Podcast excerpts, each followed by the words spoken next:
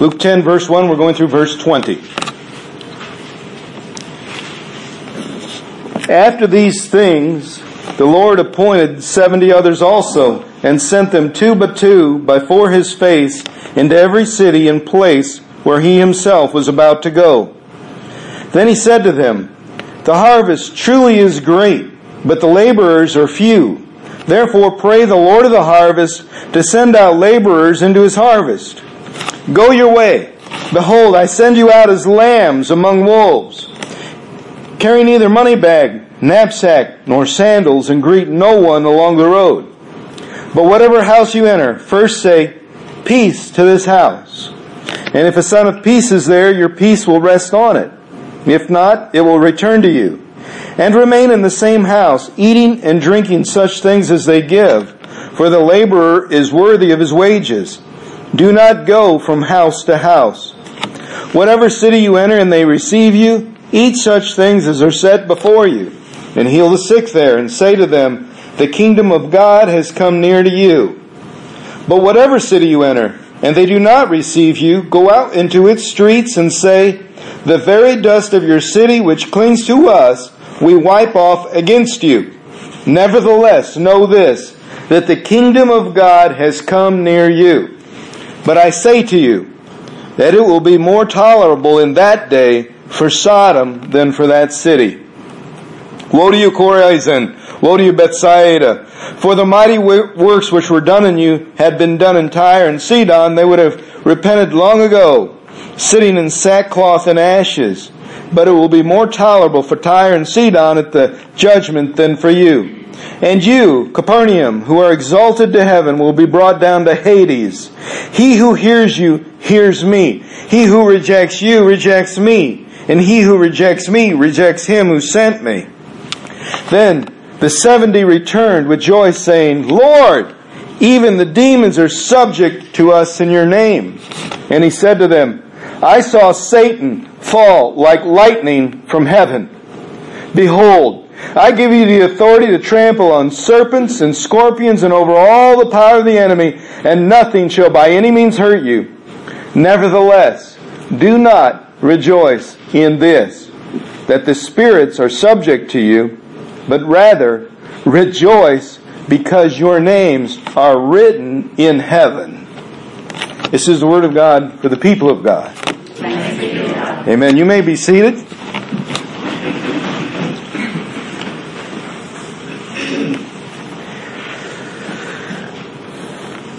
Today I want to do a little checkup for us. It's real simple. By a show of hands, did everybody this last seven days do everything they possibly could for God? If so, raise your hand.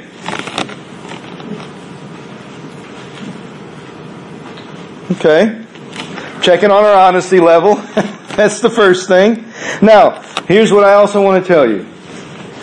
That what we share here today, no matter how glorious or inglorious it might be, it's here for us to show before God. It's not for someone else to go, oh, that's, you know, I can't believe they didn't do that, or, or, or I can't believe they did that, or thank God they did that. It's not about that. It's about you and God, okay?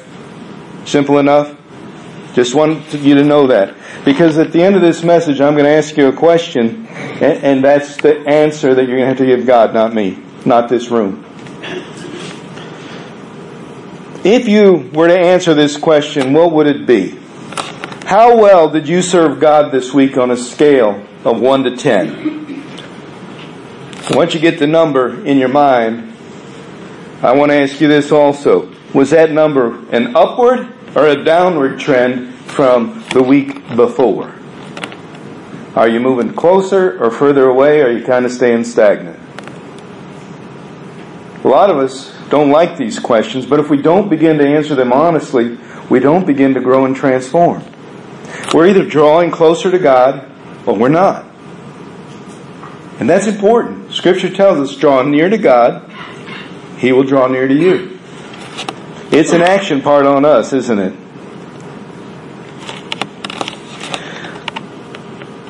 What about this week? What would you say you did to serve God? How would you answer that question? How much time did you spend telling others about Jesus? How much time did you spend in prayer? How much time did you spend studying the Bible, reading the Word of God? I'm not asking you for hard numbers to share with people. I'm just asking you if you even know. Some of us can go, yeah, none. and we go, uh, or, yeah, none. or we go, oh, yeah, none. That's not wrong. It's honest. But it doesn't mean you're growing.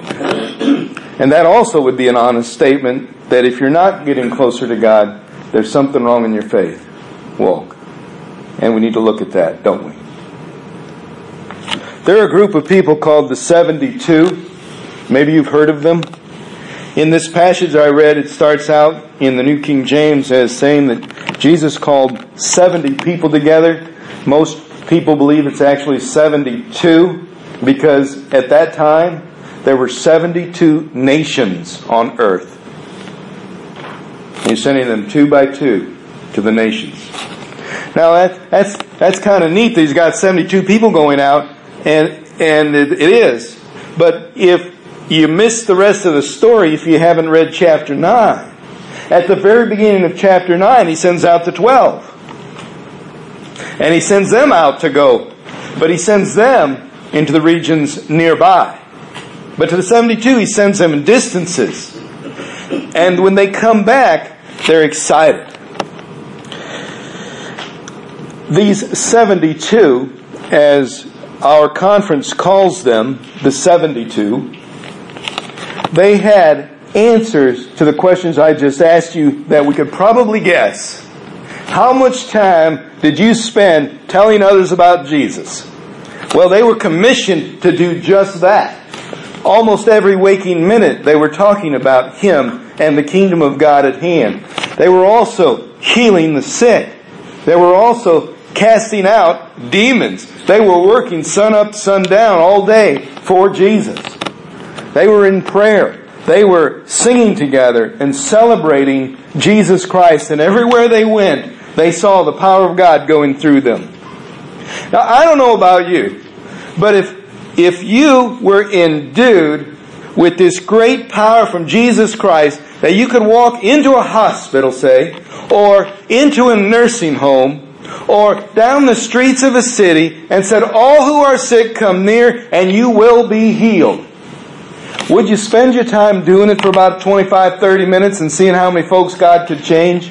Or would you go, well, I'm too busy? I don't know about you, but wouldn't it be great to clean out all the hospitals in the region? Um, the political people wouldn't like that very much. Hey, you're messing up our income level. We got to get some more Medicare folks in here. Something. And all the people who are on disability, you heal them. They can go back to work. Some folks wouldn't like that. Some folks would. But would you? And if you did, would you be excited that God was using you to do that? Would you want to do more? Find other hospitals, Mayfield, uh, Nashville, goodness sakes, there's a bunch of them down there that need folks healed. The Mayo Clinic. I know something better than the Mayo. You walk in and say, I got something better than the Mayo doctors. How about Kosair's? How many of you would drive to Kosair's if you could get those kids healed? Every last one of them. Would you do it? Or would you say, I'm too busy? I got other stuff to do that's more important. What would you do? These are serious questions. And because we don't believe we have that kind of authority and power, we don't contemplate the question because it's not a part of our reality. But God called us to serve somewhere, to do something, some way, somehow. At our annual conference, when it was in Paducah a couple years ago, they introduced to us this 72 people in Luke 10. This is what they said.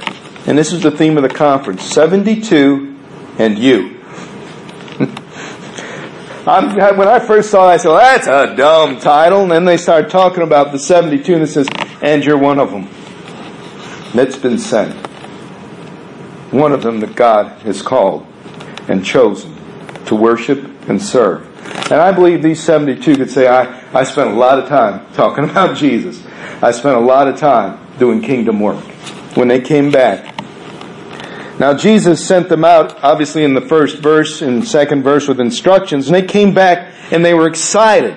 And you can hear what they said there in the 17th verse when they returned with great joy. And they said, Lord, even the demons are subject to us in your name. They're excited about that. They were celebrating the power of God through them. They didn't say the demons were subject to us. They were subject to us in your name. Which means they acknowledged Jesus Christ in what they were doing. That's the first clue, isn't it? That we need to acknowledge Jesus Christ in what we're doing before the world can ever change around us.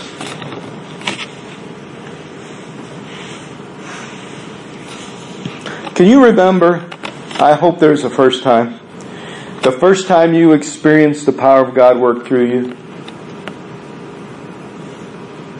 Where you prayed and something happened, or, or you saw God's power just happen and, and you were there. Can you remember the first time?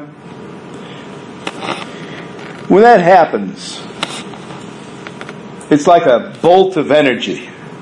It's like a a supercharged faith comes along, and go, God, you can do anything. If you did that, and you get excited. You remember what happened in October, Ginger, at your workplace, how everybody was supercharged, how we were excited when John got uh, restored and Jackie restored. We had a supercharged bolt go through us like lightning. Like God's presence lit up the place. God's power was doing something. And, and that, that, that, that experience was awesome. But I have to ask this question along with that. When was the last time you experienced that power of God? For some of us, it was October. and that's way, way too long ago. For some of us, we don't remember the last time. When was the last time you saw God's power work through you and around you? We need to know. Because according to Scripture, it should be happening on a regular basis because you have the Holy Spirit in you and the authority of Jesus Christ upon you. And you're wearing His mantle. So you have His authority. In Matthew chapter 5, Jesus talks about us. Uh, it's not a rumor. In case you're wondering, it's not gossip. It's not speculation. It's fact. And this is what he says in verses 14 forward. He says, You are the light of the world. You. Us are the light of the world. A city that is set on a hill cannot be hidden. Nor do they light a lamp and put it under a basket but on a lampstand, and it gives light to all who are in the house. Now, what he's saying here, when he says a city that's set on a hill cannot be hidden, and a light isn't put under a basket, but on a stand so it can give light, he's talking about what God's trying to do with us. You are the light of the world. He's not going to hide you. He wants you exposed to the world, and the world exposed to you. He's not going to put you in a valley. He's going to put you on a hill. He's going to exalt you high enough so that your light shines around. That's God's light so people can see it and come to God because of you. then he says this in verse 16. This is the believer's declaration of independence, or shall we say, dependence on Christ. Let your light so shine before men that they may see your good works and glorify your Father in heaven. This is your authority in Jesus Christ. That your light so shine that they would see what you do in the name of Jesus and give glory to God. A lot of people want to get the glory for themselves, but there's another aspect to what he calls us to. In Philippians, Paul tells us about it in chapter 2. I like what he says. He says, in verse 14, do all things without complaining and disputing. A lot of people grumble. That you may become blameless and harmless, children of God, without fault, in the midst of a crooked and perverse generation, among whom you shine as lights in a world. Christians shine. That's our job. When we pray, God moves. The prayer of a righteous person availeth much. We need to be working on being righteous before God in His Word and in His truth. He wants that for us. He desires that for us. And when these 70 come back, they're excited that the demons are subject to them. And Jesus says, Oh yeah? I saw Satan fall like lightning from the sky, from heaven itself. And I thought when I first read that, that it meant because they were casting out those demons. But I don't believe that's what he meant. I believe that it was at the moment when he was pushed out of heaven by God the Father at the fall of Satan that Satan fell like lightning from heaven. If you've ever wondered what that was like, it's not something I would say any person would want to experience ever. But Isaiah 14 talks about it. It says, How you are fallen from heaven, O Lucifer. Lucifer is another name for Satan, son of the morning. How you're cut down to the ground, you who weaken the nations. For you said in your heart, I will ascend into heaven. I will exalt my throne above the stars of God. I will also sit on the mount of the congregation on the farthest sides of the north. I will ascend above the heights of the clouds. I will be like the Most High. You shall be brought down to Sheol, to the lowest depths of the pit. That's what Scripture says about Satan. Jesus saw it happen. I don't know about you, but that's got to be monumental. Even in Revelation, it says he swept a third of the angels with him when he went. Ezekiel talks about it as well. And I think you'll remember these stories later when you read in Ezekiel 28 about that. And in, in this chapter, at verse 12, we find the following words. It says,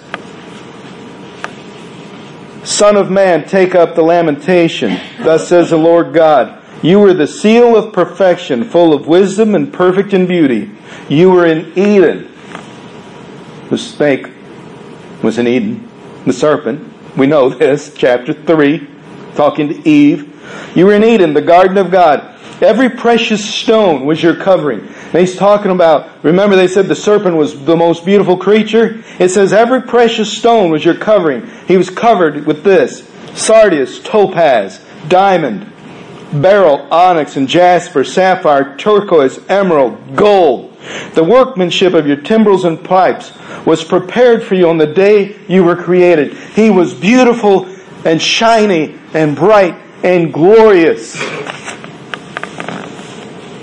And it said, You are the anointed cherub who covers. I established you. You were on the holy mountain of God. You walked back and forth in the midst of fiery stones. You were perfect in your ways from the day you were created until sin or iniquity was found in you. By the abundance of your trading, you became filled with violence and you sinned. Therefore, I cast you as a profane thing out of the mountain of God.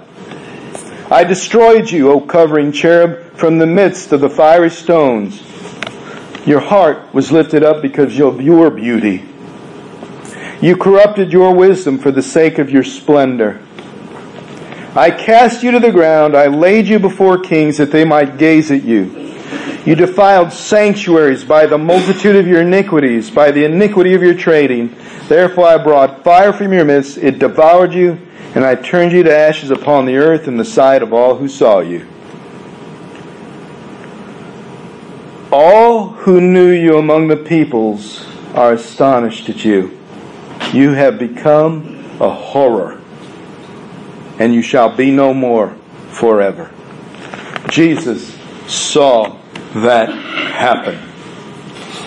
I think it was probably the most frightening event in history. But here they are saying, the demons are subject to us in your name. And he says, I saw Satan fall like lightning from heaven. Don't be excited that the demons are subject to you. This is not what this is about. What this is about is that you should rejoice your name is written in the book of life in heaven. This is the true joy. The 72 thought that it was great for them to worship God and do things for God and see God's power through them, and therefore God was great. And Jesus said that's not the best thing because it doesn't matter if your name isn't written in the book of heaven, the Lamb's book of life. This comes first. He didn't tell them to go and heal and cast out. If you read carefully, he said, Go and proclaim the kingdom of God has come, and you can be a part. This was their mission. They did not come back and say, We fed uh, 5,000 people in a day to your kingdom, God. We brought 5,000 souls in. We are excited about how many people believe the gospel now. They said, Look, we can heal the sick. Well, the sick are still going to die and be dead forever. But those whose names get written in the Lamb's Book of Life because of what you've done, that's something to shout about. How would you feel if you had the opportunity to say just a word and someone's name would be in eternity with Christ? He's given you the authority to speak in His name. Nobody can stop you from talking about Jesus. They can be offended, and let's hope they are. Because Scripture says if they don't have God, they will be offended at what you say. So you're talking to the right crowd. They're the ones that need. Keep going. oh, but you don't understand. They won't like me. They won't like you more if you didn't tell them they're in eternity without Christ. And you had opportunity. Matter of fact, they'll say, Why didn't you? Thought you were a believer. Why didn't you tell them? Why didn't we tell our friends? Why didn't we tell our family? Well, you know, I, I didn't have time. Well, you have about 70 years, 80 years, 90 years, 94 years, 95 years, 96 years, 7 years. You got time. But we just said if we knew we could drive to Kosair's and get all those kids healed, we'd do it. We got time to do that. So let's use that time that we're not doing for that and do this. That's the time we just set aside. That's 10 hours minimum. Drive time included. That's 10 hours. I bet it took longer to get a parking spot and go to the hospital than just 10 hours. We got 10 hours. What are you going to do with the 10 hours you were going to do that? Because you already know you're not going to do that. But you said you would. So I've just got you 10 hours of time. How about that? Isn't that amazing? You've committed the 10 hours to do the Kosair's thing and you know you can't do it. And I don't think that's why you committed to it because you couldn't. You committed to it because you said if you could, you would. Well, this is bigger. This is lives in eternity. And Jesus says, rejoice over that.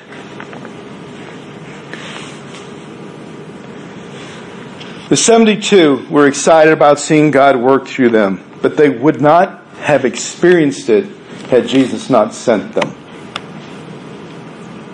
But the greater joy for them is they belong to God.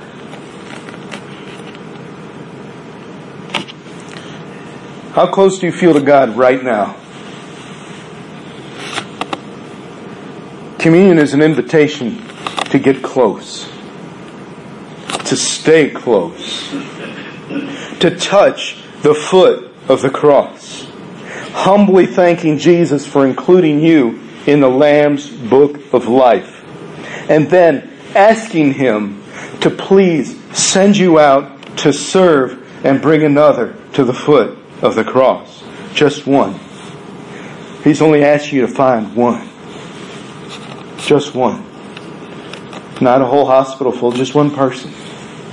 Pray for them, lift them up, bring them to the foot of the cross in prayer, and then share with them Christ. Now, remember, I asked at the beginning of this message how well you served God this week on a scale of 1 to 10, whether it was up or down, and if you could have done more. Nobody, including me, raised their hand saying, We've done all we could. All of us realized we could do more. And the heartbreaking part is, is now that I'm asking you, how will you serve him this week? You may not ask for him to send you. You may not come to this table of communion and say, God, thank you for the blood and body of Christ. Now, how can I be the same for the world? How will you serve Jesus Christ this week? How will you tell others? Let them know He's real. This is our task as believers to share the good news. This is why I think this passage is so much more important than chapter 9 when he sent the 12 apostles out. He sent 72 different people, not the apostles. And they went out. Not ones who'd been with him all the time, just 72 people who were there with him and said, You, you, you, you, you go. This is your instruction. Go do it. They don't have names. They're not Matthew, Mark, Luke, John, Judas, Bartholomew. They're not the twelve. They're not known. But Jesus said, You are sent. Go. If you were standing there on that day and Jesus looked at you and said, I'm sending this person, I want you to go with him, would you go? The answer is 72 said yes. Our conference two years ago said 72 and one more, that's you. Will you go? Will you go with one other? Will you take someone with you? How will you serve him this week? How will you move that number up? How will you get to the point where you say, I've done all I can do this week for Him? I have done all I can do. If you don't know how to serve God, when you come for communion today, it's time to ask Him. Would you pray with me?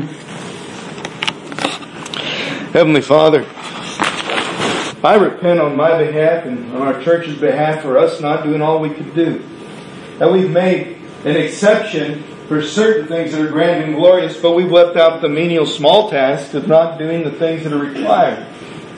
Praying, studying your word, lifting up the brother, coming before your throne in prayer on behalf of the broken and, and ministering to the broken and needy around us. Heavenly Father, we all have admitted, including myself, I didn't do all I could do last week. I wouldn't even know where you would put my number on a scale of 1 to 10. But I know, Heavenly Father, that you would look at it and say,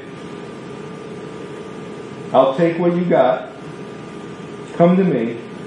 Find rest for your soul, and I'll show you the task I have for you this week. God, put us to work for your kingdom this week. There are lives that are still broken.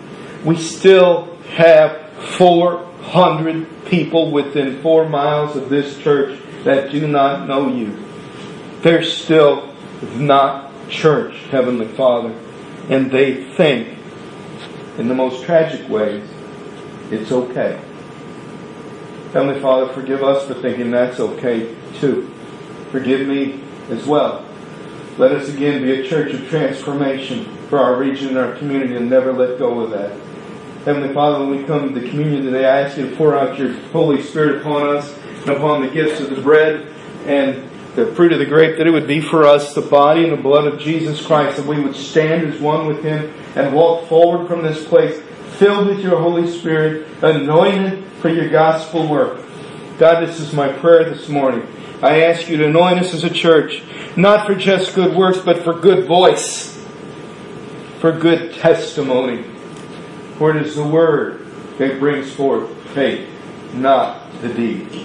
That the faith comes by hearing. Heavenly Father, give us the voice and the confidence to speak it today, and the boldness to offend this world that doesn't know you. I ask you this in the name of Jesus. Amen. This morning, as we prepare for Holy Communion,